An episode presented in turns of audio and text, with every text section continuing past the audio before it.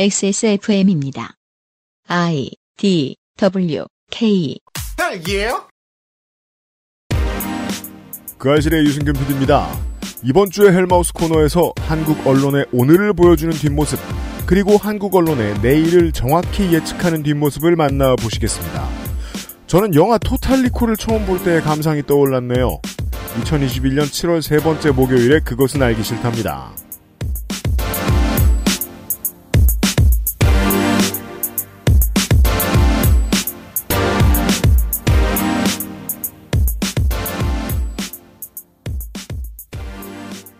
여러 번 잠시 후에도 얘기하겠습니다만 한국 언론이 욕먹을 일이 정말 많았던 한 주입니다. 언론을 통해 세상을 보는 우리는 그걸 볼 수 없었을 경우도 많았을 겁니다. 그 얘기를 하는 이번 주에 그것은 알기 싫답니다. 한 주 잘 지내셨습니까? 윤세민 에디터가 앞에 있고요. 네, 안녕하십니까. 윤세민입니다. 헬마우스를 잠시 후에 만나서 빡이 친 헬마우스. 헬, 헬마우스 화가 많이 나 있었어요. 네. 근데 어, 이번 녹음할 때는 화가 좀 줄었어요. 자기 얘기를 안 하니까. 음, 네.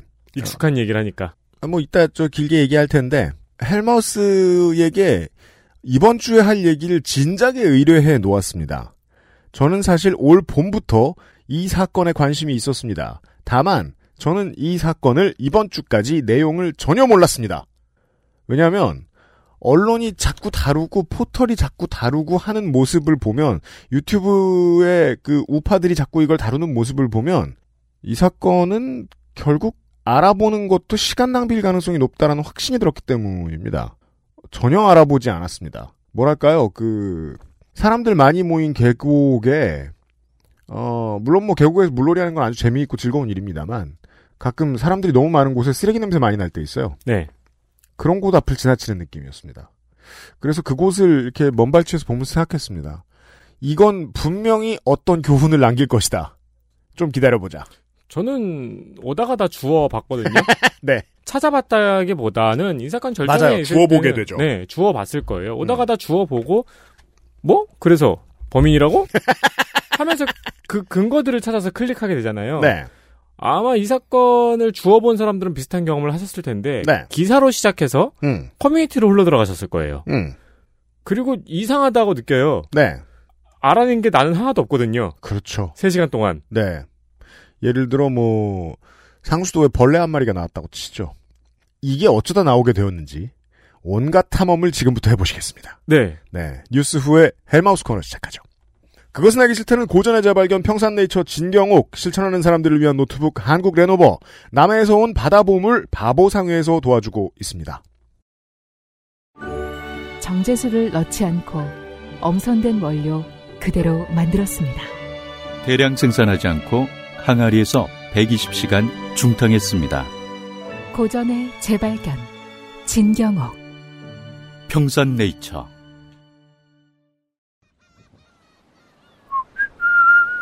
여기가 천국이구만. 바닷소리 좋고. 아, 시원하다. 어디? 음, 맛 좋다. 여보, 지금 거실에서 뭐해? 바다, 그리고 술. 맥주만 있으면 뭐해? 술안주는 바보상회. 제가 예측을 또 틀렸습니다. 바보상의 술안주가 팔려도 너무 많이 팔렸습니다. 바보상의 술안주가 팔려도 많이 팔리고 그리고 이벤트를 진행을 합니다. 신나서 그래요. 신나서. 아, 근데 이벤트가 저는 이게 상당히 괜찮은 이벤트라고 봅니다. 그래요? 이벤트 이름은 나의 술상, 나의 안주. 안주 사진 촬영 대회입니다. 네. 그러니까 정확히는 자, 마른 안주 사진 찍고 어, 물건을 받- 받게 됐어요. 청취자 여러분. 그러니까 정확히는 술상 촬영 대회죠. 그렇습니다. 네. 잘 찍어도 못 찍어도 상품은 드립니다. 그렇죠. 저희들이 그 심사 과정이 엄격하지 않은 건 잘 알고 계실 겁니다. 제가 옛날에 한창 평양냉면 투어 다닐 때 음. 네임드들을 돌면서 아, 그렇죠. 같은 앵글에서만 사진을 찍었었거든요. 아, 맞아요. 그 일관성이 중요합니다. 네, 그게 이제 주변 친구들한테 반응이 꽤 좋았었어요. 아, 그래요. 그런 것처럼 이제 술상 예쁘게 찍는 사람들 요즘 너무 많죠. 맞아요. 밥상, 술상. 네. 기간은 7월 15일부터 그러니까 오늘부터입니다. 음흠. 7월 31일까지 보름 동안 진행이 되고요. 네. 일단 제일 잘 찍은 분 한 분. 음. 그리고 제일 못 찍은 분 한 분. 네. 망한 고양이 사진 같은 거 있잖아요. 좋아요. 1등 상품은 혼술 전체 세트를 드리고요. 아, 대박 많이 줍니다. 2등 상품은 혼술 A 세트를 드립니다. 네. 그리고 3등 상품은 반건조 오징어 3마리를 드립니다. 솔직히 반건조 오징어 가격 아시죠? 그쵸. 아, 이거 너무 상품 많아요. 너무 비싸요. 네. 샤워하고 딱 나와서 맥주 하나 깐 다음에 바보상회를 딱 차려 놓으시고 이상하다 간단하게 먹으려고 그랬는데 왜 이렇게 상이 이쁘지? 네. 싶으면은 휴대폰으로 사진을 찍어서 응모해 주시길 바랍니다. 그러면은 사진을 어디에 올리느냐? 음흠. 인스타에 올려서 태그를 남겨주시는 게 요즘 스타일이지만 저희 그렇습니다. 스타일은 아닙니다. 네, 아닙니다. 네, 저희 모레 지금 들어오시면은 네. 바보 사진 대회 틀린 말은 아니네요. 바보 사진 대회라는 바보상의 술안주 모음전 페이지가 따로 마련되어 있습니다. 네. 네, 여기를 클릭하셔서 후기에 올려 주시면 됩니다. 음흠. 액세스몰에 들어와서 참여해 주십시오.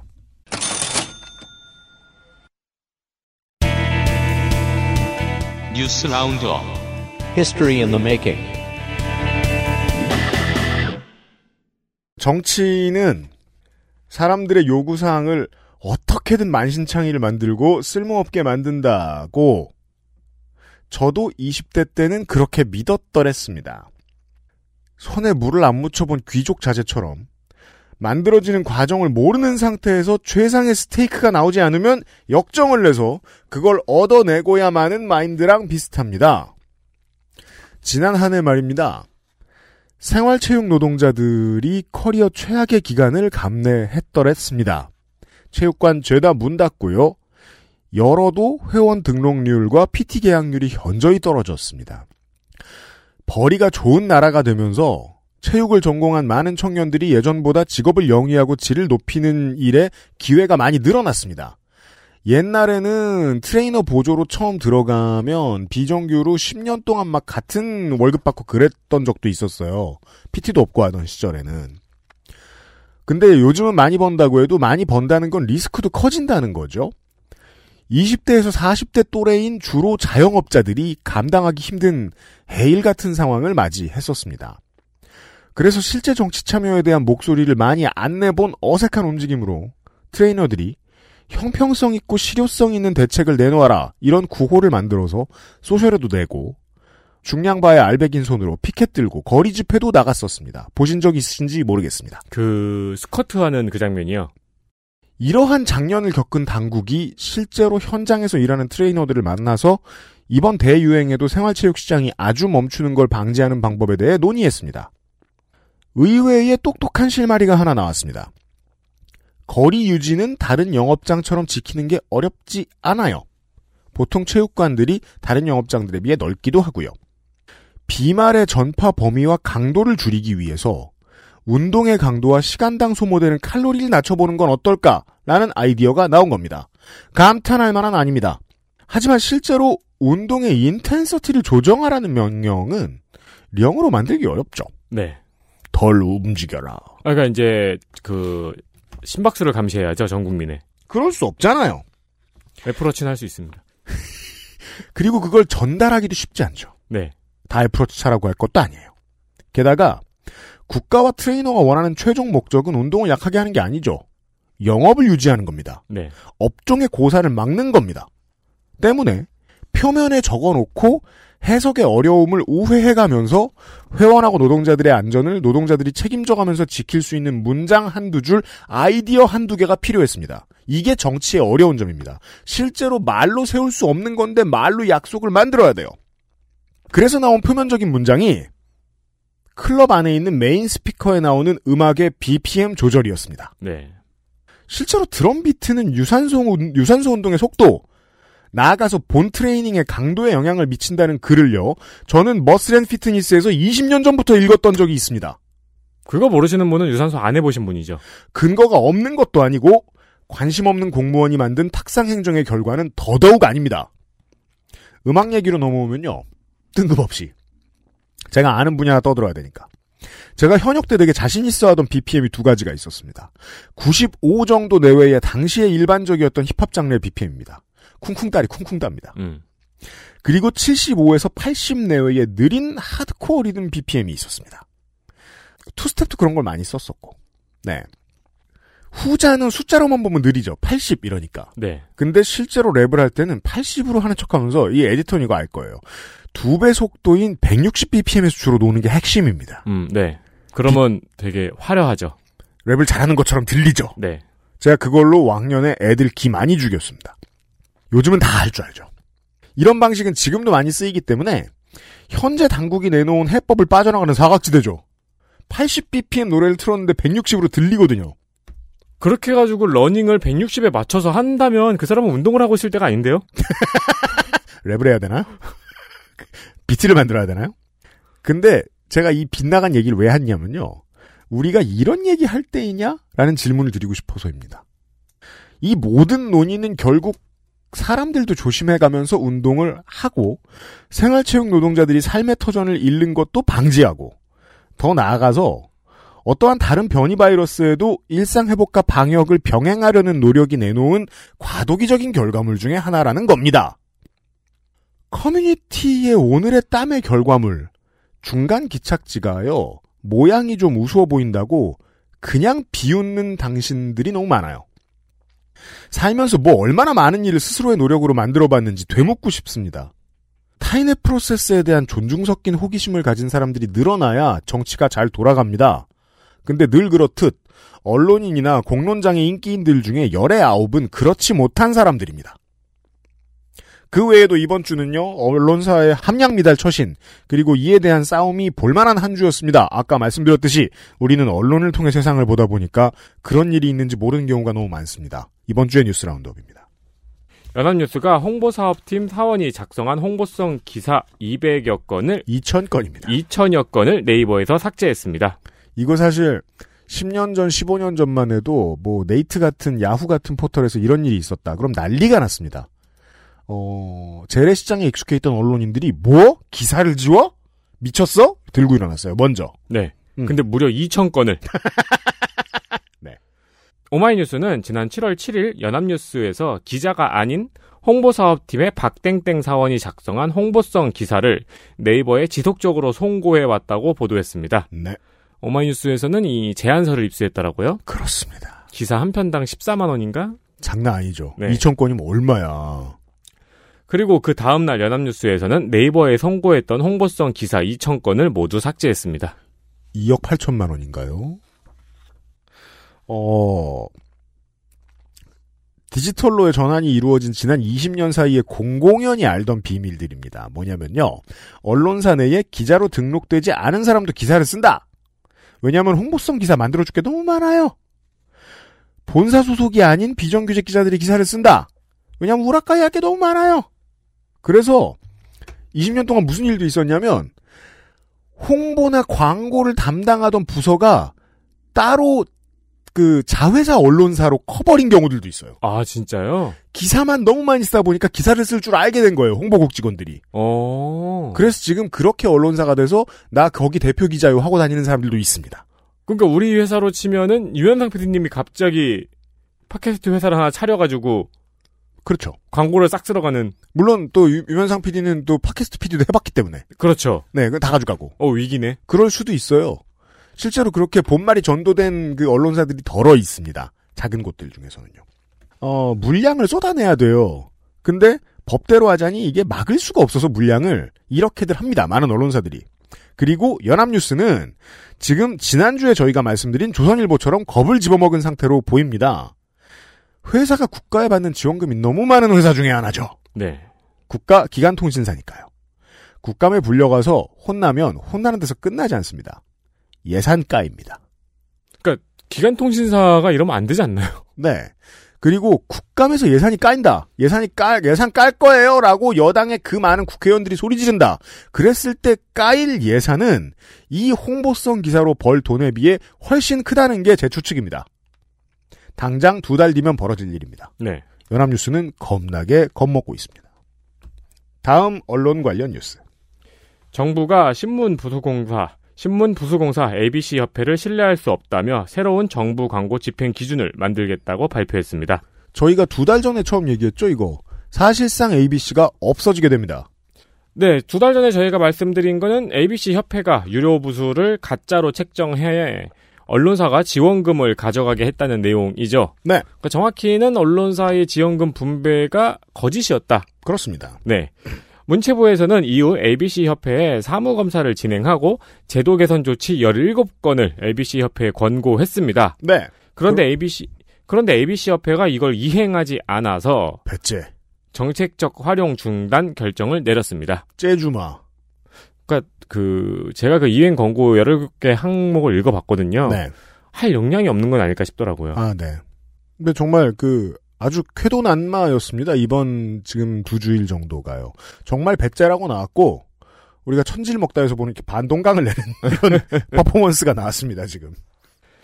어, 정부는 앞으로 ABC 협회의 수치에 의존하지 않고 왜냐면 음. 아예 안 쓸 거니까요. 네. 구독자 조사, 언론 중재위 심의 결과 등 사회적 책임 지표 등등 다양한 지표들을 활용해서 정부 광고를 집행할 것이라고 밝혔습니다. 네. 그리고 실제로 여당의 속내는 아, 점점 줄여갈 것이다라는 생각도 좀 있는 것 같기도 하고요. 뭐를요? 아? 언론사에 대한 ABC 협회 차원의 지금 주어지던 주, 지원금을 줄여서 저희가 지난주인가요? 지지난주에 말씀을 드렸던 구독자가, 독자가 포털에서 언론 그 기사들을 접하는 국민이 직접 어, 이 사람들에게 인센티브를 주도록 하는 이 방식의 어, 돈을 많이 갖다 옮겨 놓을 생각이 있는 것 같고요. 언론개혁의 안전핀을 이렇게 하나 뽑았습니다. 근데 터지지 않았네요? 뭔가 전쟁이 날 줄 알았는데? 그 조선일보가 오만 난리를 다치면서 막 주도하고 있는 그 지금 주도하는 열린민주당이나 즐거워하면서 따라가고 있는 여당 관계자들을 한 번에 다 잡아먹을 뭔가를 할 줄 알았습니다. 저는 이렇게 중요한 일인데 음. 사실상 식수원을 없애버렸는데 그 조국 전 장관발 소송에 겁을 먹어서 지금 그쪽에 영향이 모여 있는지 뭔지 모르겠습니다만 화력이 이리로 안 모입니다 언론사들의 이건 지금 보수 진보 할 것 없이 다 위기인데요.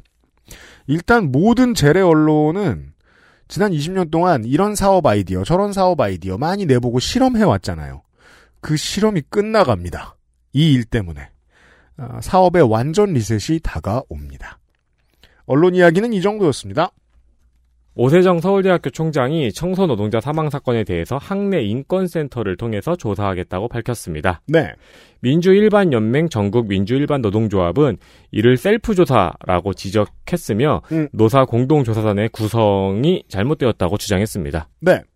이 이야기가 지금 이번 주 들으시는 이번 주에 먼 미래에서 지금 이 방송을 들으시는 청취자 여러분 이번 주는 어, 여론조사 결과가 실로 괴이했던 한 주였습니다.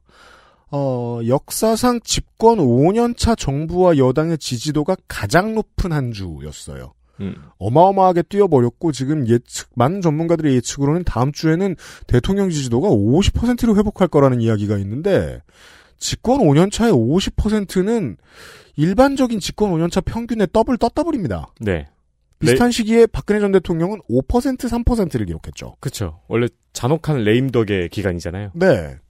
어, 원인에 대한 여러 가지 이야기들을 하는데, 뭐, 여당 대선 지금 경선이 시작됐다. 근데, 여당 대선 경선이 시작됐다고 해서 대통령 레임덕이 없어지는 게 아니거든요. 심화되면 심화되죠. 다른 여러 가지의 이유들이 있을 거라고 생각하는데, 지난 한 2, 4분기 정도를 이끌고 왔던, 어, 보수발 공정 논란에 대한 흠집이 가고 있는 것은 아닌가라고 저는 의심을 합니다. 그리고 그것에 깃발이 되고 있는 사건이 지금 이 서울대 청소 노동자들에 대한 노동 탄압 사건입니다. 네. 보수가 이야기하고 있는 공정은 결국 사람들에 대한 괴롭히기가 아닌가. 라는 것에 대한 의구심이 많은 사람들에게 들었던 사건이었습니다. 자세한 내용들은 뭐 포털을 한번 확인을 해 보시고요. 요거 아까 예. 제가 잘못 말했어요. 뭐요? 노사 공동조사단의 구성을 주장했습니다. 아, 네, 알겠습니다. 다음 보시죠. 이준석 국민의힘 대표와 송영길 더불어민주당 대표가 재난지원금 전국민 지급에 합의했습니다. 네. 그러니까 80% 선별 지급이 아니고 음. 전국민 지급이에요. 네. 그러나 국민의힘 내부에서는 전국민 지급에 합의한 적이 없다고 반발하고 있습니다. 네, 다섯 글자로 저 새끼 뭐야입니다. 이준석 대표는 소상공인의 지원을 두텁게 하고 난 이후에 재원에 여유가 있다면 전국민 지급을 하겠다는 조건이었다고 말했습니다. 네. 좀 명명백백하게 내면의 사정을 읽을 것 없이 정치 경륜에 크게 당한 사건이라는 건 지금 온 국민이 해석하는 곡에 맞습니다. 송영길 대표는 아 나 왜 이렇게 잔인하지 이런 생각을 하면서도 어, 나가는 동안 너무 신나 있었을 거예요. 음, 잘 가라 너는 이제 너네 집에 돌아가면 다져진 고기야. 라고 생각하면서 보냈을 겁니다. 이준석 대표를. 이 주제를 이번 주에 이야기하는 사람들이 다 이렇듯이 이준석 대표의 아마추어리즘에 대해 많이 얘기들 합니다. 뭐 동의하는데 저는 아예 보수 야당 전체 국민의 힘이 온실 속의 화초인 것 같다라고 감탄하게 되었습니다. 왜냐면요. 올 초부터 전국민 재난지원금 논의를 새로 시작하면서 말이에요. 네. 올해부터 나온 모든 기사들을 제가 다 봤습니다. 이것 때문에 궁금해서. 패널들 대화 방송에 이런 것도 요즘 녹취돼가지고 그 포털에서 많이 찾을 수 있죠. 이런 걸 다 찾아봤습니다. 근데 이 전국민 재난지원금에 대한 제1야당이잖아요. 국민의힘의 당론에 대한 얘기를 아무도 안 합니다. 아, 그, 정, 저기 80% 선별 지원이요? 아무도 국민의힘의 당론이 무엇인지 궁금해하지 않습니다. 모든 프레임은 미디어가 보수야당을 꽁꽁 숨겨준 다음에 홍남기대 여당, 기재부대 청와대 구도만 비춰줍니다. 언론이 계속 그랬다. 그랬으면 야당 내에서도 이 문제에 대한 논의를 사실상 방기하고 있었을 것이라는 것을 예측하는 건 어렵지 않습니다. 왜냐하면 언론이 스포트라이트를 비춰줘야 거기 또 뛰어가는 게 여의도니까요. 네. 아마추어 당대표가 와 우리 당에서 아무도 영역 표시를 안 했나 봐. 내가 가서 광 팔아야지 할 생각이 들 법합니다. 언론이 여러모로 불필요하다고 느껴질 때 보수야당을 감춰주는 스킬을 많이 보여주는데 그럴수록 보수야당의 체질이 허약해집니다. 그걸 보여주는 게 아닌가 싶습니다. 정말로 당론이 안 정해져 있던 것 같습니다. 이러다 보면 이제 보수야당이 당론을 주장하는 건 없어지고 네. 뭐 기재부라든가 싸우잖아요 정부랑. 네. 그럼 이제 또 언론들은 그 기재부의 수장을 갑자기 띄워줘요. 그렇습니다. 사람들은 예측은 하고 있잖아요. 중도 정권에서 고위 공직자들은 보통 보수야당 편이다. 네. 일반적으로 그렇긴 하죠. 근데 아무리 그래도 커뮤니케이션도 안 되고 보수야당에서도 그냥 저 사람들 우리 편일 거야 이러고서 그 외에 논의를 심화시킨 적이 없었다는 티가 너무 많이 난다는 겁니다. 제가 찾아본 바로는 그렇습니다. 해외 이야기. 일본 이야기입니다. 일본의 경제 산업성이 2030년이 되면 태양광 발전의 비용이 원자력보다 더 저렴해질 것이라고 밝혔습니다. 네. 일본 니온게이자이 신문은 13일 보도에서 2030년 시점에 1kW당 발전 비용이 태양광 발전은 8엔에서 11엔대 후반이 될 것이고 원자력 발전 비용은 11엔대 후반이 될 것이라고 추산했습니다. 소위 골드 크로, 골든 크로스가 나타날 것이라는 겁니다. 네, 왜냐하면 원자력 발전에 대한 안전 대책 비용은 늘고 음. 반면에 태양광 패널의 가격은 하락하면서 나올 수 있는 결과입니다. 게다가 최근에 이 다 쓴 태양광 패널을 재생하는 산업에 지금 돈을 투자하고 있는 국가들이 많이 늘어나고 있습니다. 이제는 그냥 쓰레기가 되지 않아요. 그러나 니온 게이자의 신문은 태양광 발전의 단점이 날씨, 송전 비용, 태양광 발전에 필요한 용지 확보 등의 요소를 반영하지 않았다고 지적했습니다. 네. 니온 게이자이는 어, 일본의 한경이니까 이런 말을 안 할 수는 없었을 것이고요. 무슨 말이에요? 일본은 땅이 많아요. 뭐 도쿄 기준으로 생각할 수도 있죠. 언론 개혁이랑 에너지 산업의 이동은 좀 다르죠. 전자는 지들이 잘못해서 해야 되는 개혁인데 후자는 원자력 노동자들이 죄지어서 바꿔야 되는 건 아니잖아요. 네. 다만 동일한 건 살기 위한 카르텔이 양쪽 모두 만들어졌다는 겁니다. 우리나라 사례로 볼 때는요. 이런 카르텔은 바깥에 연대할 심리적 동지를 찾습니다. 그래서 보수지를 꼼꼼히 살펴보다 보면 원전 문제를 이야기할 때 일본 사례 많이 듭니다. 그런 일본도 등을 돌리기 시작했다는 징표가 나와서 소개해 드립니다. 또 하나의 노동 이슈. 현대중공업의 임단협이 2년 2개월 만에 타결되었습니다. 그럼 뭐 어쩌라고? 중요한 뉴스예요. 3차 잠정 합의안은 2020년 기본급을 4만 1천원 인상했고요. 그 외에 징계를 받은 조합원의 사면, 각종 고소고발을 취하하는 내용들이 담겼습니다. 네. 어, 전체 조합원 대상 투표는 남아 있습니다. 어, 그렇죠. 16일 날 노조는 전체 조합원을 대상으로 이 합의안에 대한 찬반 투표를 할 예정입니다. 네. 현대중공업 노사는 2019년 5월 2일 임금 협상을 시작했지만 어, 노조가 당시 대우조선해양 인수를 위한 법인 분할을 반대하면서 2년 넘게 합의가 이뤄지지 않고 있었습니다.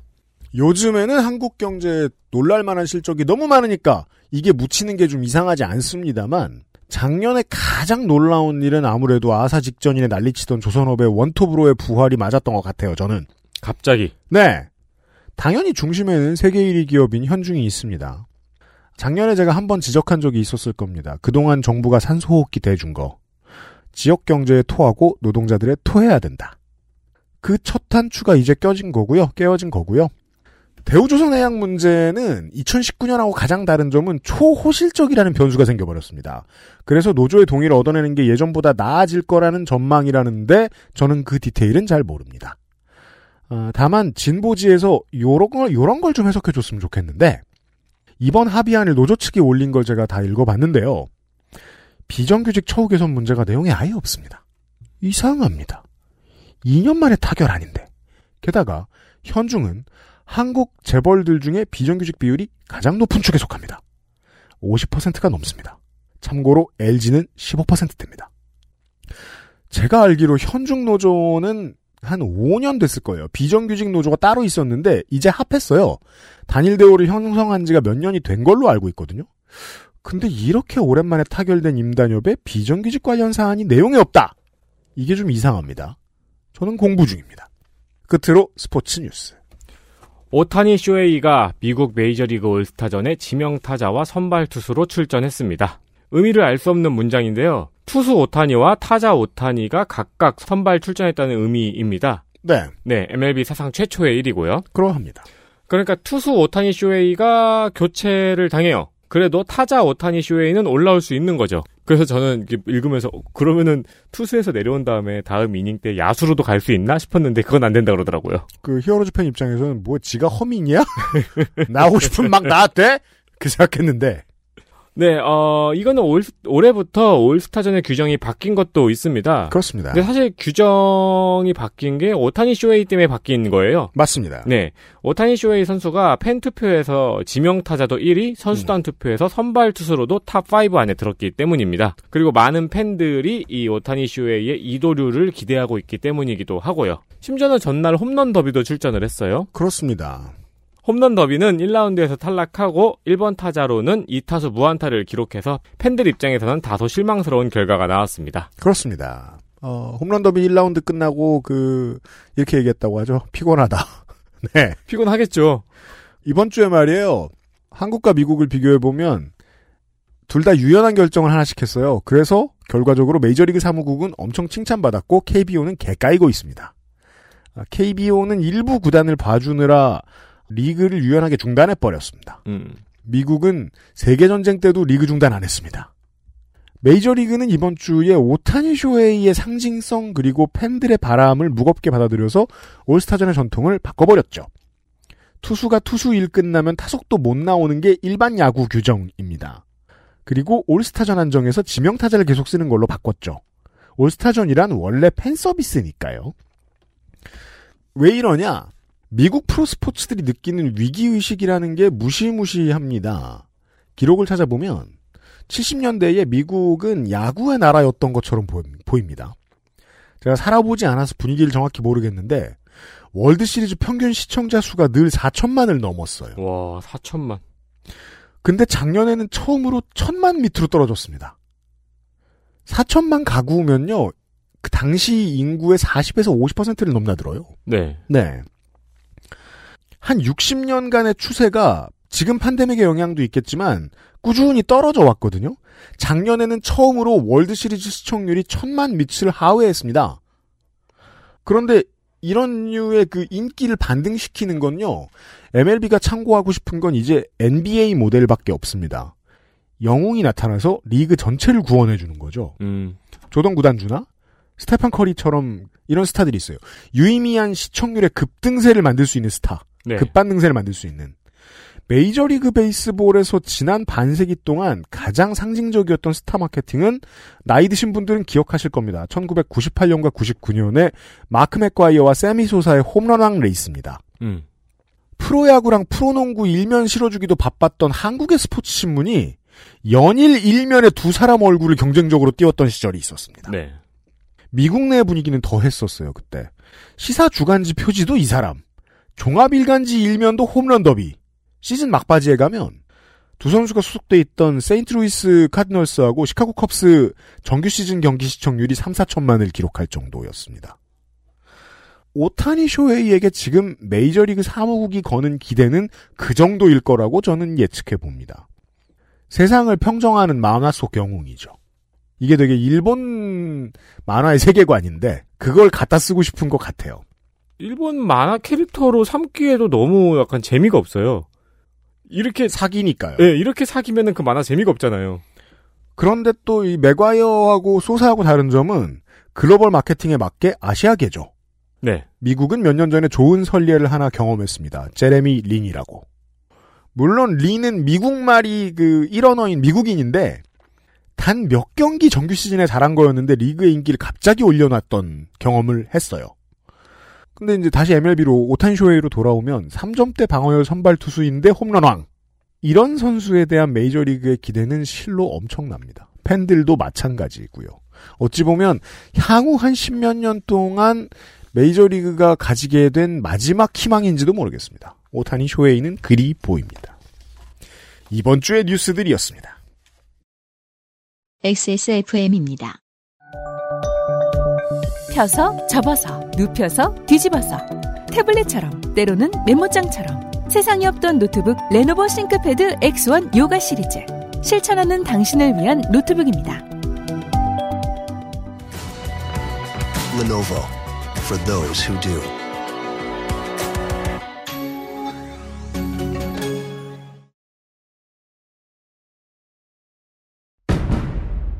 Hello 동지들 가짜뉴스를 hell로 보내 헬마우스입니다 모멸감을 주고 모욕감을 주고 치가 떨리게 하는 거 거짓말 좀 하지 말란 말이야 이 새끼야 대단한 얘기가 아니에요 가짜뉴스 만드는 유포자수는 너무 많고 그 새끼를 아무렇게나 만들어도 다 퍼뜨려주고 저 오물들을 치우려면 누군가는 오물통 속에 뛰어들어서 그 오물을 뒤집어쓸 각오를 해야 돼 가짜 뉴스 확인 과정.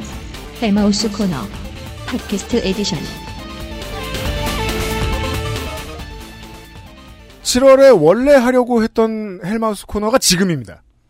헬마우스님이 나오셨습니다. 안녕하세요 원래 하려고 했던 헬마우스 나왔습니다 어, 헬마우스님의 집필 의도를 파악하고 방향을 제시해야 하는 일을 종종 제가 해야 할 때가 있는데, 그 점에 있어서 가장 잘 맞는 소재가 이거라고 생각했습니다. 아무 상관없는 얘기를 가지고 세상을 어떻게 뒤흔들었고, 그 흔들린 세상에 딱히 공익이 되지 않은, 음. 그, 뭐라, 뭐랄까요, 불이익만 있는 그렇죠 그런 이슈. 어. 예, 이거 적당합니다. 그렇습니다 이, 그 일- 일종의 뭐랄까요 이제 자연 현상으로 치면 화산 폭발 같은 거죠 왜요? 에너지만 있고 실익은 없는. 에너지 스 이게 이제 어 이젠 시간이 좀 지났기 때문에 네, 우선 우리 청취자 여러분들은 이 사건에 거의 관심 없으셨을 거라고 생각해요. 그럴 겁니다. 그래서 알아봐야 되는 건 이거예요. 이 사건이 무슨 사건인가 보다 이 사건에 왜 이렇게 관심을 많이 가졌나? 그렇죠. 일명 음. 한강 의대생 실종 사건 입니다. 음. 뭐 아, 관심을 안 가지려고 음. 해도 음. 그 계속 뭐가 있나 보다라는 생각을 들게 하잖아요. 어, 뭐가 있나 보다라고 잠깐이라도 생각하신 적이 있나 봐요.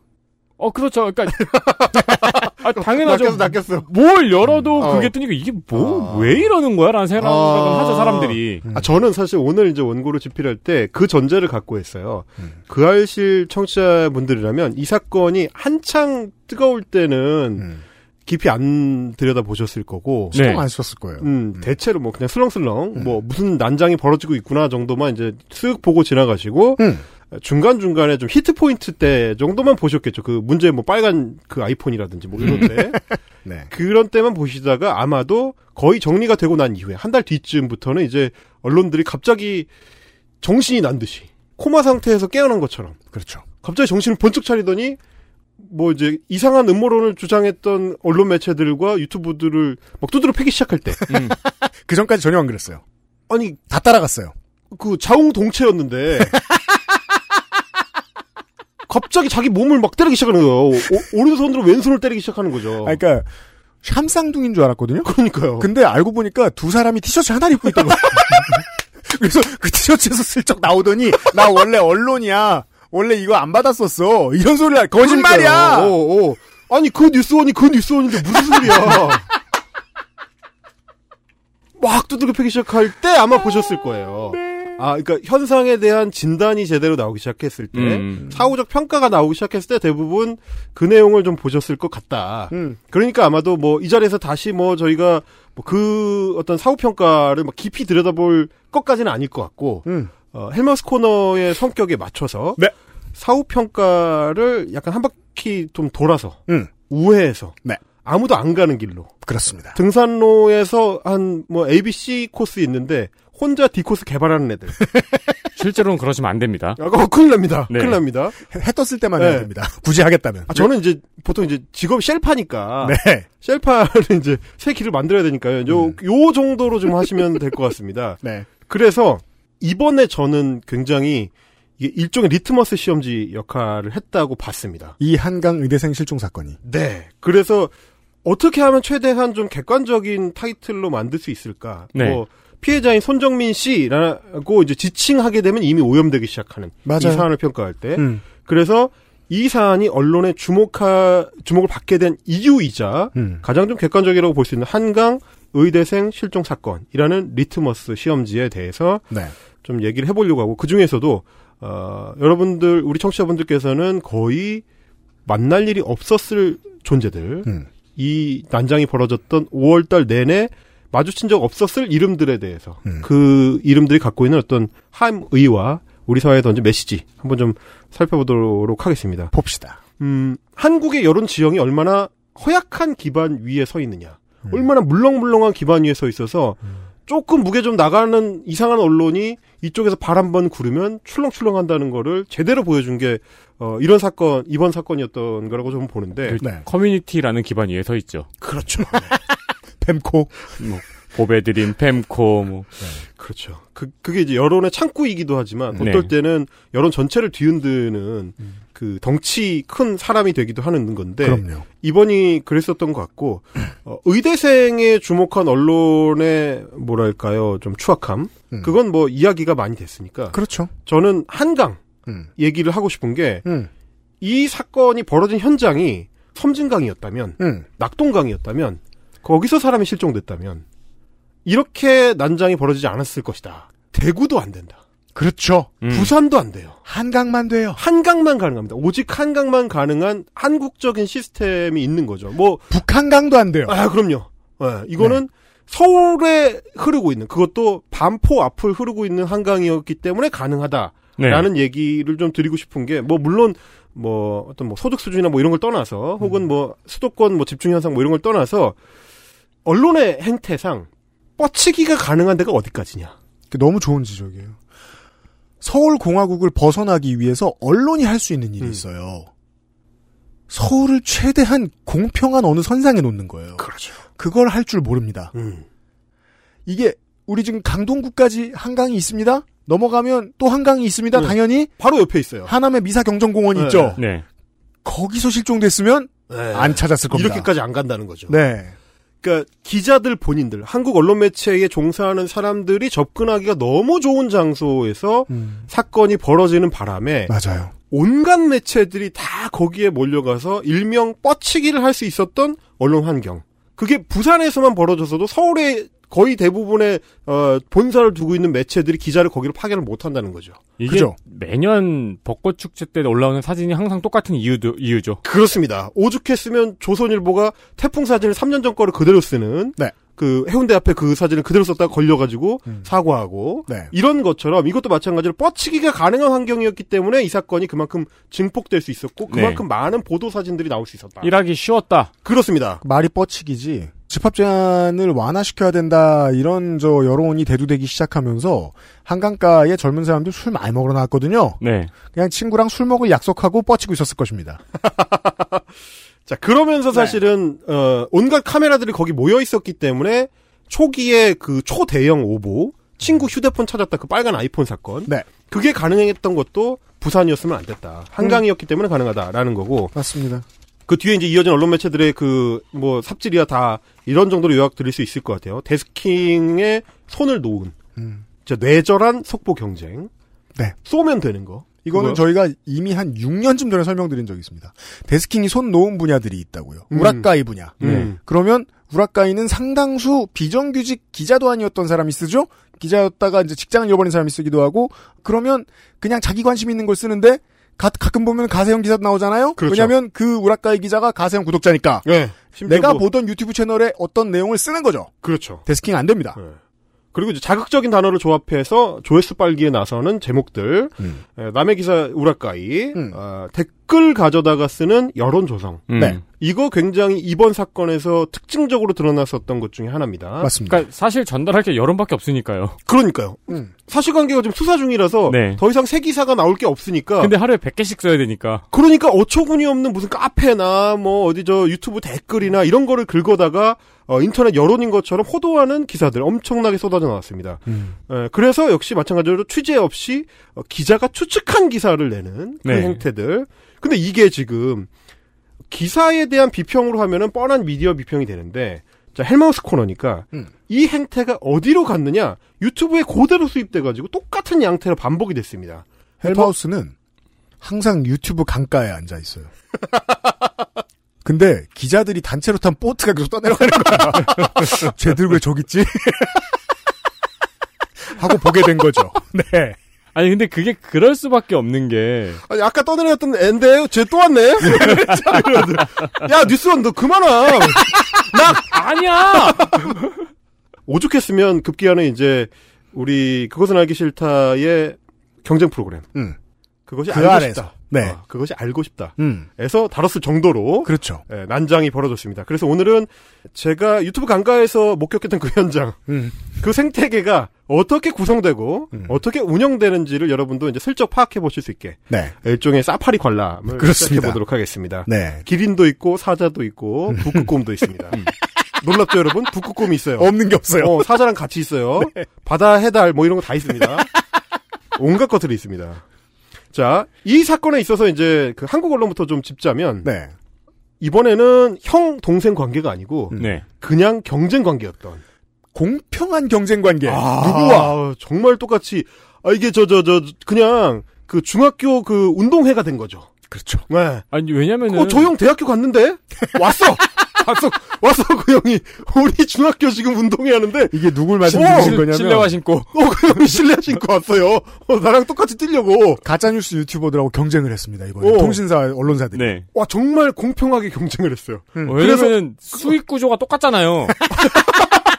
그렇죠. 대학교 갔어도 돈은 필요하니까. 네. 아니 수익 수익 그렇죠. 구조가 어, 똑같잖아요. 세구자 똑같으니까. 똑같은 한 번의 클릭이잖아요. 심지어 웃긴 게 뭔지 압니까? 이겼어요. 이겼어요. 이겼어. 아, 네. 중학교 운동장에 와서 대학생이 뛰어가지고 또 악착같이 이겼어, 그거를. 야, 독한 놈들. 야, 이걸 이겼습니다. 네. 자, 5월 한 달 동안에 손정민이라는 그 키워드로 검색을 해보면 음. 유튜브에서 조회수 상위 쭉 줄을 아. 세어보면 네. 1위가 연합뉴스입니다. 음. 제목이 아무 차이가 없는 공평한 신뢰화를 실은 모습입니다. 음. 목격자, 친구가 갑자기 물건 챙겨 손정민 옆에 다시 누웠다. 아, 이거는 친구를 뭔가 문제가 있는 걸로 낙인 찍는 그렇죠. 음, 그렇죠. 정확하게 유튜버적인 행태죠. 아, 이 공평하게 신뢰화를 실는 모습이에요. 그래서 665만 회. 오, 짭짤합니다. 야, 1등 도장 받아갔네요. 오, 대학생 형이 진심으로 달리는 거지. 신뢰화 신고. 손목에 1등 도장하고 딱 찍고. 공책하고 어, 받아갔어요. 받아갔어. 스케치북. 네. 야, 2위 중앙일보 단독 영상 손정민 씨 실종 당일 CCTV에 찍힌 친구 모습 좀 덜하죠? 그래서 2등입니다. 비슷하지만 덜해서 357만 회. 와, 많이도 봤네요. 네, 그 다음에 KBS CCTV 전체 영상 풀영상을 올려주셨습니다. 이 KBS만 할 수 있는 특장점이죠. 네. 손정민 씨 실종된 새벽 한강 찾은 친구 가족 CCTV 뭔가 있는 것 같은. 그렇죠. 네. 자, 요거 307만 회. 동메달 여기까지가 공책 받아가는 순서. 네. 사실상 이거 이 제목이 풍기는 뉘앙스는요. 우리가 지난주에 조선일보 얘기하는 프레이밍이랑 똑같아요. 아무 차이가 없어요. 냄새 풍기잖아요, 지금. 그래서 그 이걸 뒤- 평생 배운 사람들이 저널리스트라고 하고 다니는 거예요. 그러니까 유튜브에서 공책 타간 목록이 그렇죠, 대한, 그렇죠. 대한민국 유튜브에서 그렇죠. 대한민국의 연합뉴스, 중앙일보, KBS. KBS. 자, 그럼 보시면 아, 국가기관통신사가 1등이고요. 음. 3등이 국영방송입니다. 그렇습니다. 아, 처참합니다. 아, 그 밑에 다 확인하셨네요. 마찬가지입니다. KBS, 뉴스원, YTN, MBN, 연합뉴스 TV, CBS. 다 나왔어요. 형들 다 튀어나왔어요. 진짜 오만 놈들 다 가지고 다 왔어. 쭉쭉쭉 가다가 여기까지 9위고 10위에 드디어 사이버레카가 등장합니다. 아, independent. 아, independent. independent. 얘만 중학생이야. 앞에 다 형들이에요. 프로들이 와 있어. 너무해. 자, 10위에 스카이 문이라는 사이버레카인데, 음, 이, 이 영상은 대사가 없습니다. 그냥 이제 영상 구성으로만 만들어 온, 음. 자막으로만 만든 영상인데, 음. 제목이 손정민 군 한강으로 옮기는 추정 영상 발견. 거짓말이죠, 일단. 네. 거짓말이고, 토끼굴 빠져나가기 전 알려지지 않았던 CCTV 새로운 분석 공개. 이, 이거를, 이게 무슨 말인지 모르시는 청취자분들이 대부분이실 거예요. 저도 몰라요, 사실. 저도 몰라요. 네. 그러니까 이게 음모론의 끝판왕인데, 음. 손정민 씨를 살해한 어떤 세력이, 음. 어떤 그 그룹이, 음. 이 시신을 한강으로 옮겨서 강물에 빠뜨렸다. 네. 라는 음모론이 있고, 음. 그걸로 추정되는 영상이 발견됐다. 음. 그리고 그 사람들이 에, 한강 고수부지에 토끼굴을 빠져나가서 CCTV에 잡히지 않았다라는 음모론인데, 음. 근데 CCTV를 찾아냈어. 아, 이런, 이런 얘기죠. 아, 이 스카이문은 그러면은 이제 위에 아무리 그래도 연합뉴스, 중앙일보, KBS는 아무리 그래도 할 수 없는 방법을 찾은 거네요. 네, 근데 안타깝게도 그게 연합뉴스, KBS, 중앙일보에서 소개한 그 영상입니다. 아, 그래요? 아니, 중학생이 한계가 있지. 음, 이것은 거의 지금 저, 어, 황금사자기의 우승팀이 뉴욕 양키스인 것 그렇죠. 그렇죠, 그렇죠, 그렇죠, 그렇죠. 심지어 올스타로 꾸려왔어.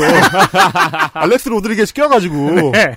어, 그, 그런 건데, 거기서 지금 영상을 몇개 짜깁기를 해가지고, 어, 이 친구들이 이제 영상 조작도 막 하고 그랬거든요. 영상을 네. 좌우로 늘려가지고, 음. 뭐 사람이 기어가는 것처럼 보이기 위해서 토끼굴을 빠져나갔다 이런 식으로 이제 꾸며낸다든지. 그죠. 장사를 하기 위해서 음, 음. 범인을 조작한 거죠, 언론이. 자, 요게 이제 10위에 그쳤고요. 안타깝게도. 그 다음 영상, 11위 영상이 정동원의 삶 이라는, 정동원의 삶이라는 네. 뜬금포 유튜버입니다. Life of 정동원이라는. Life of 정동원. 정동원도 사실 누군지 잘 모르겠는 많을 텐데. 저는 순간적으로 어, 정동진?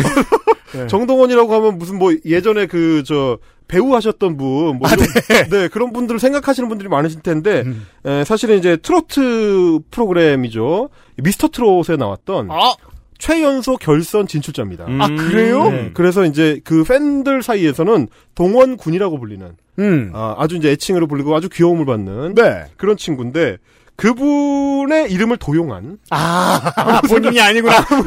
이름을 도용했어요. 아, 도용했습니다. 정동원이랑 아무 상관없는 하등 상관없는 네. 아무런 상관 심지어 국적도 상관없는 음. 정동원의 삶이라는 유튜버. 그 뭐야 Life of Pi를 비디오 가게에서 빌려와서 네. 아직도 비디오 요즘 IPTV죠. 만 원 주고 사가지고 딱 틀었는데 음. 터미네이터가 나오는 아, 거네요. 그렇죠, 그렇죠, 그렇죠. 거기 제목이 뭐냐면 어, 제목 굉장합니다. 음. 괄호하고 핫. 요새요. 벌써 처음부터 핫 핫이에요 핫 핫. 손정민의 장례식에 정동원과 매니저가 등장한 이유는 이게 뭐야? 무슨 말이야? 이게 뭐야? 거기 아니 거기에 정동원이 왜 나와? 매니저는 왜 들어옵니까? 서서히 드러나는 진실. 범인은 손정민의 가장 친한 친구, 피해자 가족의 진짜 아픔. 이걸 무려 144만 회. 와. 야, 이거 엄청납니다. 참, 한국인이 얼마나 심심한지 보여줍니다. 이게 도대체 무슨 말인지 모르겠잖아요. 네. 심지어 이 영상을 본 사람들도 무슨 말인지 몰랐다는 사실을 나중에 좀 설명을 드리겠습니다. 네. 이런 상황이 벌어지고 있었다. 음. 그러니까 리스트머스 시험지라고 했을 때 일단 처음에 그 시청층이 분리가 됩니다. 네. 이런 일이 벌어지고 있다는 거를 전혀 모르시는 음. 평범한 분들과 음.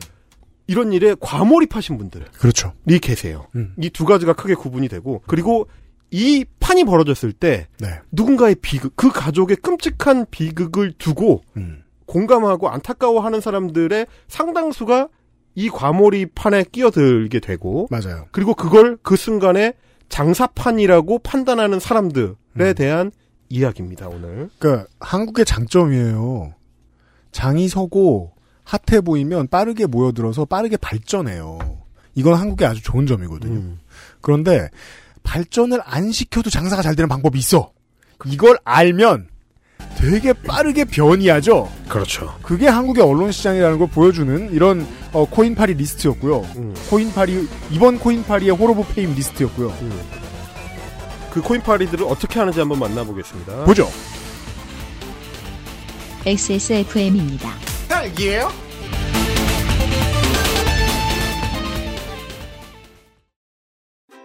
오징어입, 아귀 꼬리포, 흔하지 않은 마른 안주. 맥주만 있으면 뭐해? 술안주는 바보상회. 초일류 글로벌 PC 브랜드 레노버에선 내가 원하는 컴퓨터를 customizing 할 수 있다, 없다? 지금 액세스몰에서 확인하세요. Lenovo for those who do.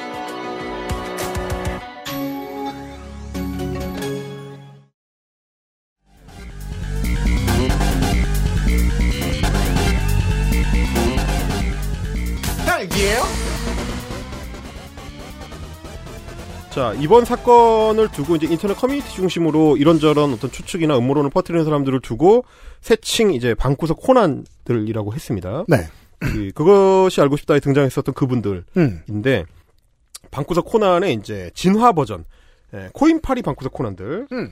이 사람들에 대한 그 실태를 보다 보면 네. 어디서 왔는지까지 추겨, 추적을 해보게 되는데 음. 어디서 왔는지까지도 제가 추적해서 오늘 다 설명을 드리겠습니다. 좋습니다.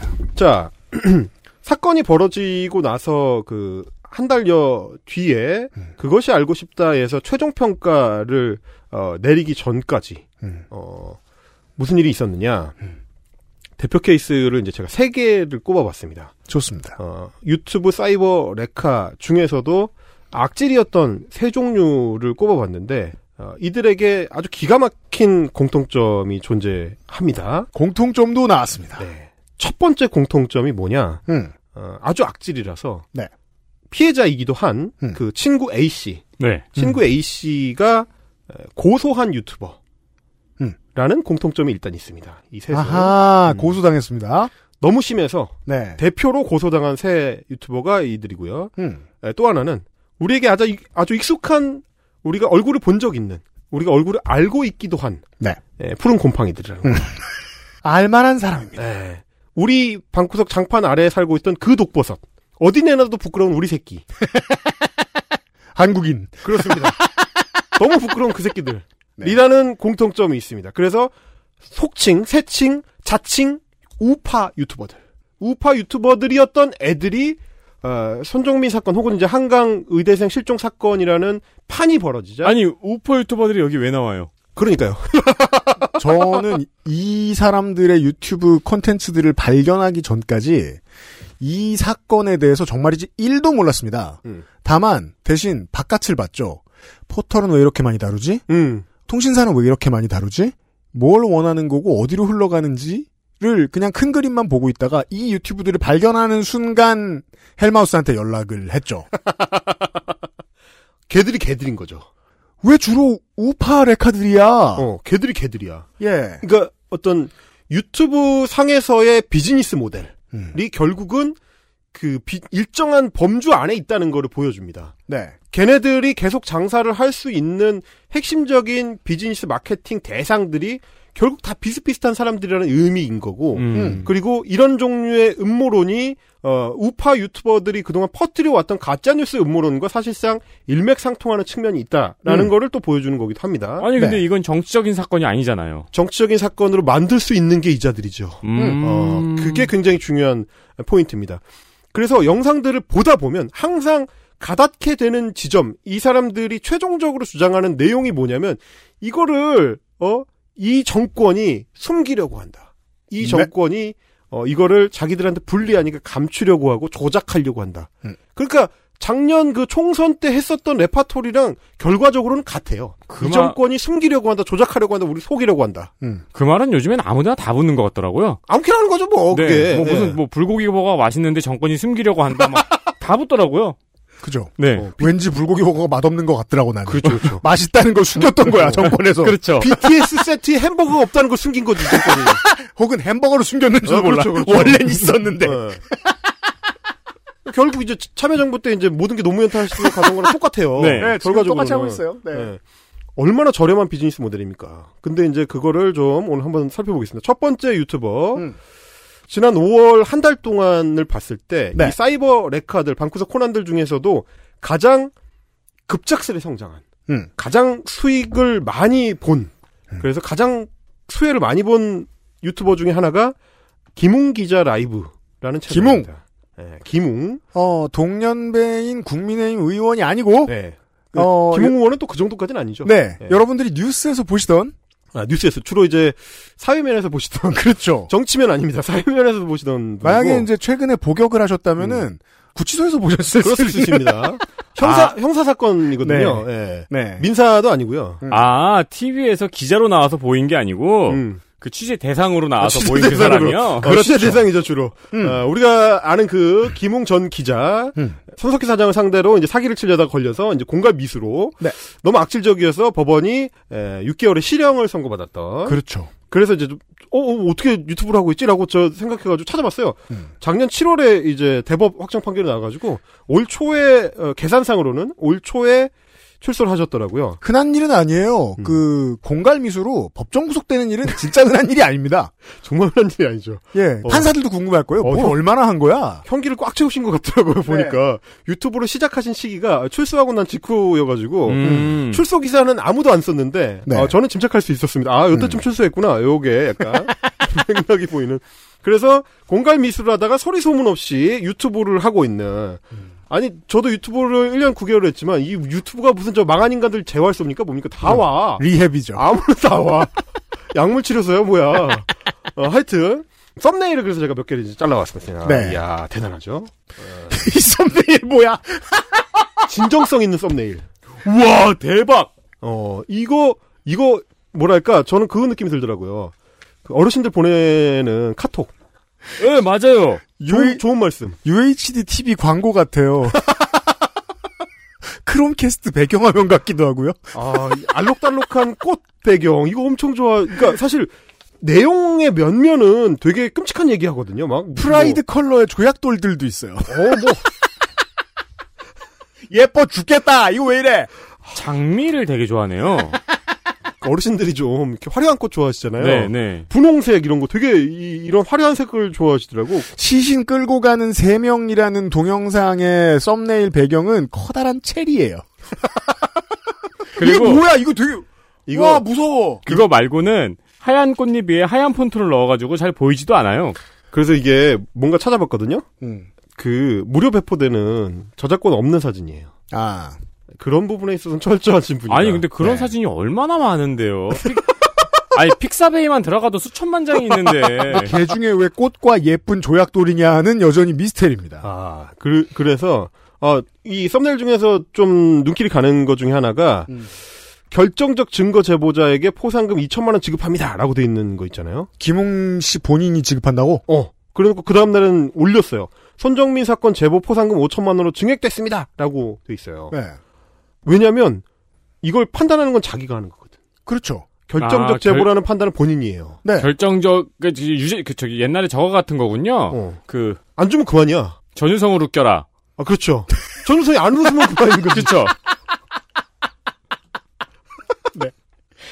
그런 식으로 이거를 5월 한 달 내내 했습니다. 그러면서 아. 이제 제보자한테 뭘 준다고 이렇게 걸어놓으니까 진짜 제보 전화들이 많이 왔어요. 음. 댓글로 자기 이제 휴대폰 번호 이제 달면서 댓글 제보하는 분들 쫙 있었거든요. 음. 실제로 그래서 중간 중간에 방송 생방송 하는 도중에 전화 연결해가지고 뭐 얘기 듣고 막 이랬는데 음. 그 중에 가장 좀 그 충격적이었던 그리고 악질 악질적이었던 오보가 음. 어, 자신을 그 사건 현장에 있었던 고3 학생이라고 소개한 제보자가 음? 있었습니다. 네. 당연히 가짜죠. 그 말도 안 되는 소리인데 음.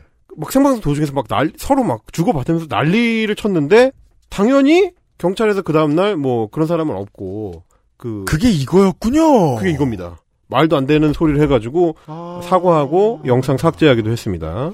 아, 이게, 그래서 제가 아까 말씀드린 게 제가 게으르다는 말을 한 걸 수도 있겠습니다만은, 사건 내용을 알아도 모르는 상태에서 이 저널리즘을 봐야 알 수 있는 게, 음. 이 썸네일을 봐야 알 수 있는 사실이, 이걸 풀면서 얼마나 많은 사람들과 클릭을 모았겠습니까? 그럼요. 사건은 중요하지 않아요. 5월 내내 5천만 원을 흔들었다는 거 아니에요. 누구한테 줬는지 안 줬는지 모르겠지만. 안 줬으니까요.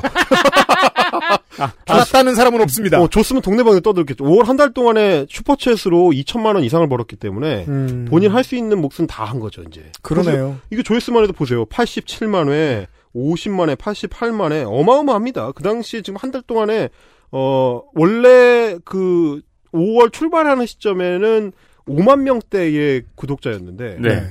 이한 달 만에 13만 8천 명이 됐으니까 음.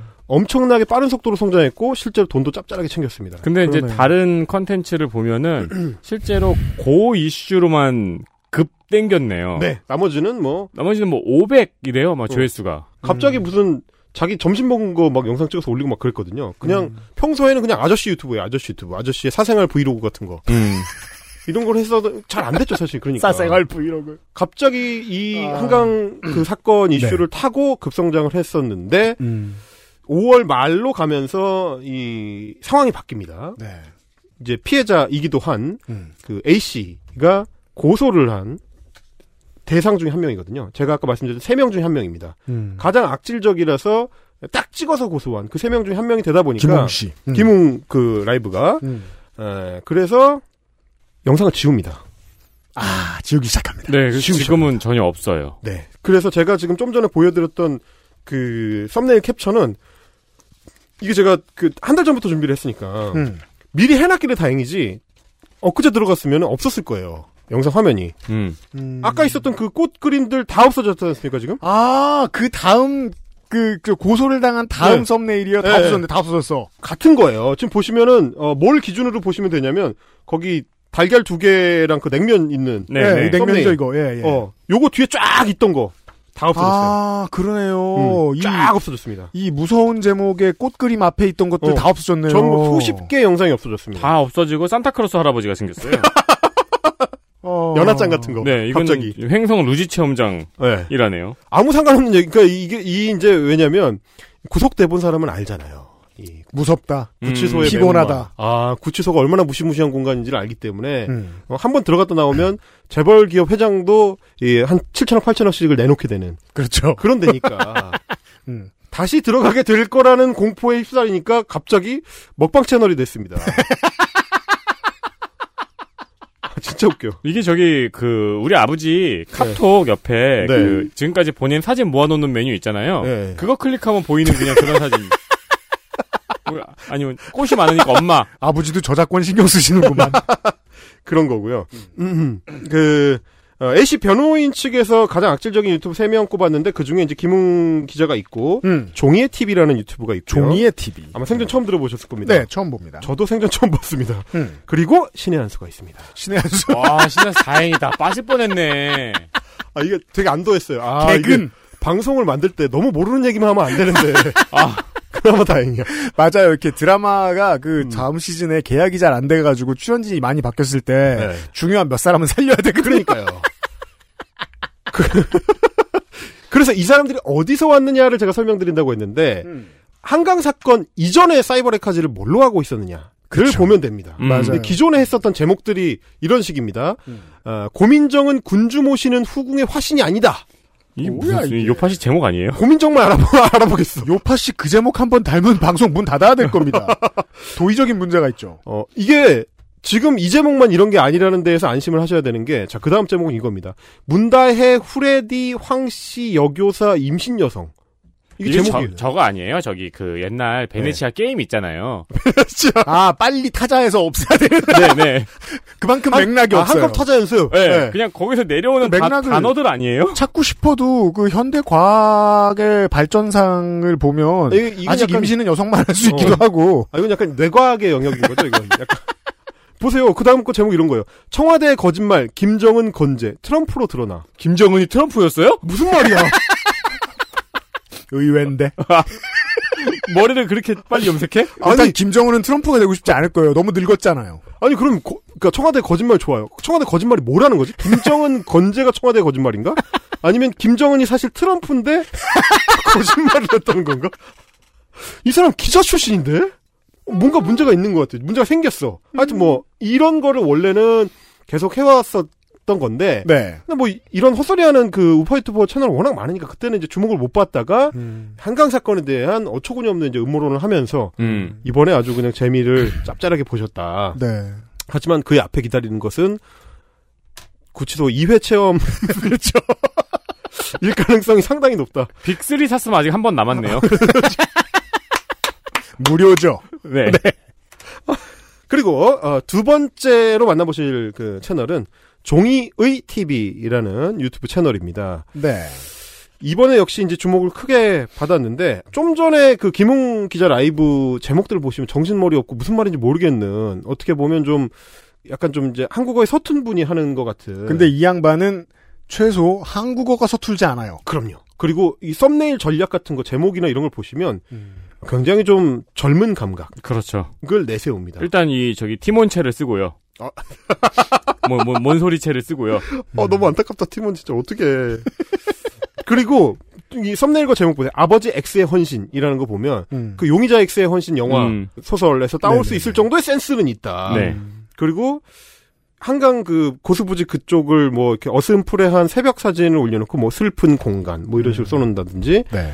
에, 썸네일 만드는 감각은 좀 있다. 이런 거를 좀 이렇게 악의적인데 쓰지 말고 좋은데 좀 재능을 쓰지. 여튼 이 유튜버도 이 사건 관련해서 50만 조회수가 넘는 동영상을 6, 7개 만들어냈습니다. 그렇습니다. 그리고 짭짤했죠. 이 종이의 TV가 5월에 한창 주가를 올리던 시절에는 1일 기준으로 1일 기준으로 한국 유튜브 중에서 최다 슈퍼챗을 기록한 적도 있습니다. 아, 진짜요? 가세현이 부러워했겠네. 네, 한 달에 700만 원까지도 예, 받았던 적이 있을 정도니까 음. 상당히 장사를 잘했다. 네. 어, 이렇게 볼 수가 있는데 어차피 뭐 내용은 물론 다 똑같은 헛소리입니다만 음, 제가 어. 보는 영상은 80만이 넘었어요. 84만인데, 토끼굴 옆 컨테이너 CCTV 확보. 네, 근데 이 영상은 그냥 본인이 차 타고 가면서 썰푸는 영상입니다. 어, 그래서 좀 맛만 제가 지금 보여드리려고 하는 게 뭐냐면, 네. 어, 연합뉴스 영문판 유튜브에 올린 사진, 이제 CCTV 영상을 좀 모아놓은 건데, 네. 그 영상의 그 길이가 러닝 타임이 달라졌다고 하면서 음모론을 제기하는 대목이 굉장히 인상적이더라고요. 그렇습니까? 한번 들어보시죠. 자, 3분 2초였는데 지금 3분 2초예요. 근데 원래 원본은 몇 분인 줄 아세요? 원래 영상에는 3분 9초입니다. 7초가 사라졌어요. 7초가 영상에서 사라졌습니다. 어느 부분이 사라진지 아세요, 혹시? 여러분들. 영상이 멀쩡히 있다가 치- 무려 7초. 7초 굉장히 긴 시간입니다. 우사인 볼트가 80m는 갈 수 있는 멘탈 괜찮으세요? 아, 저는 정신력으로 버티고 있습니다. 갑자기 이 질문이 딱 보이네요. 멘탈 안 괜찮은 거 뭐 같아요.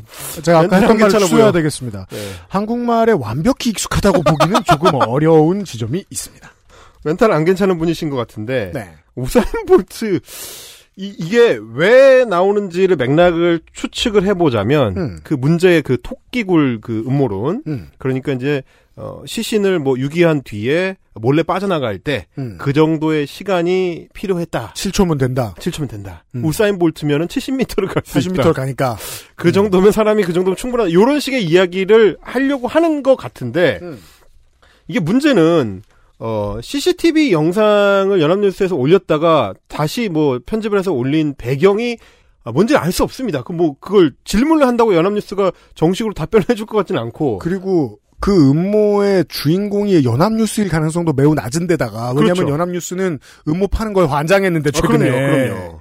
보통 그런 멀쩡한 언론사가 뭘 자를 때는 일반적으로는 프라이버시 문제입니다. 네. 상관없는 사람이 얼굴이 나오니까 자른다거나 심지어 항의가 들어왔을 수도 있죠. 네. 워낙 이 영상을 많이 봤으니까. 어. 뭐 그런 가능성. 그리고 뭐 그걸 다 떠나서 뭔가 문제가 있어가지고 이 음모 세력들이 그거를 지우고 싶었다면 그 기록을 지우고 싶었다면 음. 영상을 그냥 내려버리지 그거를 다시 편집해서 올리겠습니까 친절하게? 189초 중에 182초가 나가는데 뭐가 얼마나 잘랐다고 생각하는 거죠? 그러니까요. 그러니까 그야말로 이렇게 별거 아닌 거를 붙잡고 야 내가 드디어 단서를 잡았다. 이걸로 이 내 음모론을 증명할 수 있다라고 이야기하는 거 이게 사실은 바뀐 거죠. 그 네. 말을 하고 싶었던 거예요. 아닌 게 아니라 이 종의 TV를 운영하는 친구가 음. 어, 반포 한강공원 진실을 찾는 사람들 일명 반진사 카페의 운영자입니다. 고소를 당할 정도면 보통이겠습니까? 자, 7초에 대한 얘기가 하나 더 있습니다. 그 7초의 비밀 아, 뭐라고 설명을 하는지 한번 들어보시죠. 날아간 7초가 뭐냐? 또 여러분들 또 소름 돋는다. 날아간 7초가 뭐냐? 이 부분입니다. 대박이죠. 우리가 계속해서 유심칩에 대해서 이야기를 하고 있는데, 그러니까 사람 만만하게 보지 마세요. 우리가 대충 대충 뭐 한강 걸으면서 뭐 어그로 끌고 그런 사람들 아니에요. 근데 이게 왜 사라졌느냐? 정말 고민 많이 했습니다. 자세히 보시면요. 이거는 떨어뜨린 게 아니에요. 이건 그냥 내피셜이에요. 여러분들 걸러 들으세요. 이건 떨어뜨린 게 아니에요. 이게 저도 프로파일러가 분석한 걸 봤는데 정확하게 돌로 찍힌 느낌이다. 근데 그 고- 돌로 찍혀서 정확히 왼쪽이거든요. 왼쪽. 왼쪽에 뭐 있냐? 유심칩. 유심칩이고 제가 아이폰을 갖고 있는데 유심칩을 빼려면 아이폰은 전문 이게 있어야 돼요. 여기 동그란 거. 이게 없으면은 빼기가 힘들다. 그리고 가족들 전체가 에이야 보고 있니?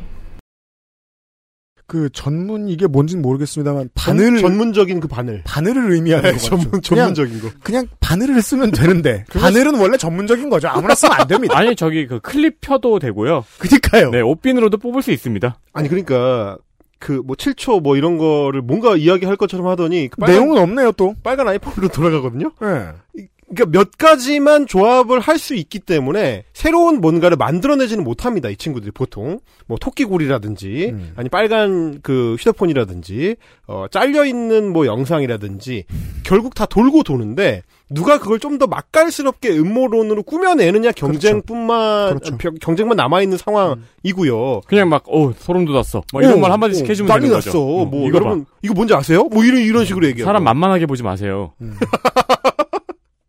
저희 그런 사람들 아니에요. 저희 그런 사람도 아니에요.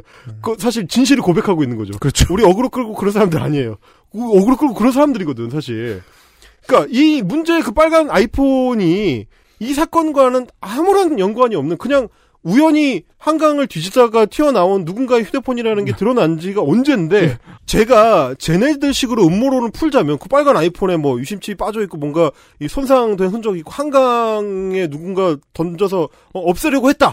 어 이거 혹시 그 뭐야 접대받은 그 스폰서 검사들 음. 휴대폰이 일시에 다 없어졌다면서요. 그렇죠. 다 잃어버렸다며. 그거 네. 아니야? 이런 식으로 할 수 있는 거거든. 그러니까 방송 작가 임모 씨가 핵가닥했으면 그런 소리를 하고 다녔을 수 있겠죠. 나를 만만하게 보지 어, 말라면서. 만만하면 시기상으로 딱 맞는데 이거? 시기상으로 딱 맞아요. 이, 런 식으로 할 수가 있는 거거든요. 음. 그러니까 아무런 상관이 없는 걸 가져와가지고 심지어 저거는 오보라는 게 판명난 적이 옛날인데 이 영상이 올라온 거는 5월 21일이에요. 네. 아이폰이 문제가 됐었던 건 5월 초고. 근데 여전히 그 장사를 그대로 하고 있는 거예요. 왜냐면 정부가 숨기고 있거든요. 그 빨간 아이폰의 정체에 대해서 정부가 숨기고 있어요. 근데 문제는 본인이 이게 어떤 문제를 안고 있는지를 알고 있다는 거예요. 이게 처음에 5월 21일에 영상을 올릴 때는 그 당시에 제가 이제 방송 준비하던 시점 음. 6월 중순까지만 하더라도 영상 제목이 뭐였냐면 네. 라이브 동석자 A가 물에 들어갔다 나온 것은 확신한다. 괄호치고 반포 한강공원 사건 이렇게 돼 있습니다. 음. 그러니까 이제 그 A 씨가 손정민 씨랑 같이 뭐 강물에 들어가서 뭐 어떻게 했다. 이제 이런 음모론이 퍼지고 있던 시점이에요. 음. 그 음모론을 그대로 따라가는 제목을 썼었는데 며칠 전에 방송 최종적으로 준비를 하면서 보니까 영상 제목을 바꿨어요. 어, 그러네요. 라이브 동석자 A에 대한 의혹 제기합니다. 그러니까 이걸 의혹을 제기하는 거니까 법적으로 문제 없는 거야라는 식의 제스처를 취하고 있는 거죠. 음. 그러니까 김홍처럼 싹 다 지운 건 아니지만은 대처를 하고 있네요. 근데 얘는 왜 지우면 안 되냐면 카페 운영하고 있잖아요. 음. 반진사. 음. 이렇게 세게 나가야 되는데 여기서 쫄은 것처럼 보이면 그 위치가 흔들리거든요. 아, 물론 저는 뭐 이렇게 추측할 수 있습니다. 네. 안 가봐서 모르는 거죠. 김홍 씨는 아는데. 네. 아 맛을 아직 안 봤어. 그렇죠. 어, 이게 이 거기서 이제 조경태 의원의 명언. 죽어봐야 저승 맛을 알겠다. 그 유, 튜브라는 게 어쨌든 1초라도 더 걸어 넣으면 수익이 생기기 때문에 그럼요, 네, 그럼요. 이걸 내린다는 거는 진짜 그 다짐을 해야 되는 거죠. 뭐가 무섭거나. 조회수가 수십만씩이 찍히고 있으니까 여전히. 네. 어. 그리고 이 친구는 아직도 한강 사건 얘기를 하고 있습니다. 바로 어제까지도. 지금 고민이 많을 거예요. 예. 그렇겠네요. 가기 전에 바짝 땡긴다는 생각인지 모르겠는데. 음. 그럴 수도 있어요. 근데 이 친구는 그러면 그 전에 무슨 영상을 올리고 있었느냐? 뭐 제가 가져왔을 땐 뻔하지 않겠습니까? 음. 어, 4.15 총선 부정선거 음모론을 하고 있었어요. 네, 부정선거 밑으로 내려가니까 그거. 한참 파고 있더라고요. 난리가 났습니다. 아, 심지어 그러네요. 민경욱 입니다. 민경욱 변호인단 부정선거 증거 확보. 난리 났습니다. 마침내 인천 재검표. 어. 그 굳이 따지자면 이제 음모론 전문이라고도 할 수 있겠는데 음. 이런 친구 지금 어, 이 종예 TV가 아마 한강 사건 관련해서는 덩치가 가장 큰 유튜버라고 아, 요것만 전문으로 다루는 유튜버라고 할 수 있을 그죠. 것 같습니다. 그 전에는 그 정도의 조회수를 결코 기록할 수 없었어요. 없었어요. 뻔했거든요, 사실. 왜냐하면 그 전에는 그 민경욱 support 전문 채널이었네요, 사실상. 그 정도였습니다. 자, 우리 이제 거물을 만나러 가봅시다. 자, 어, 이렇게 어, 두 주인공들을 만나 보셨습니다.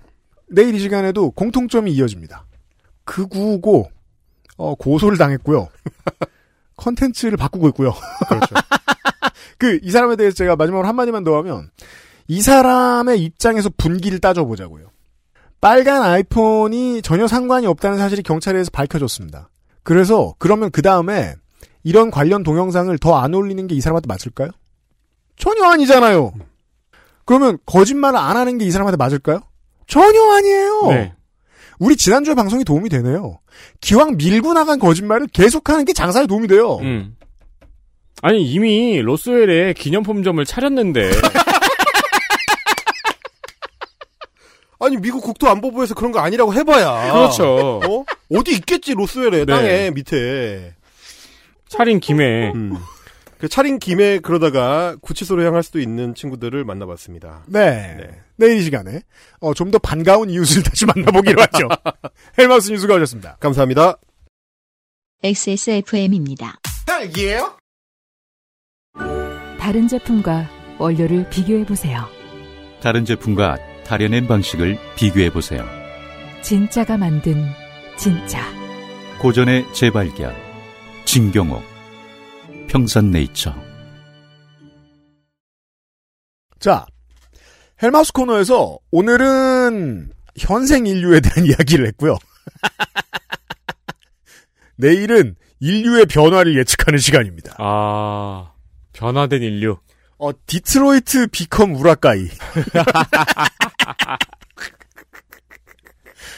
아, 새로운 장르를 만나보시겠습니다. 기대해 주세요. 어느 정도는 예측했는데, 이 정도로 결과가 충격적일 줄은 몰랐습니다. 저는 정말로. 네. 어 그러네요. 이거는 진짜 게임 시나리오 같은 걸로 만들 수 있는 거군요. 그니까 말이에요. 네.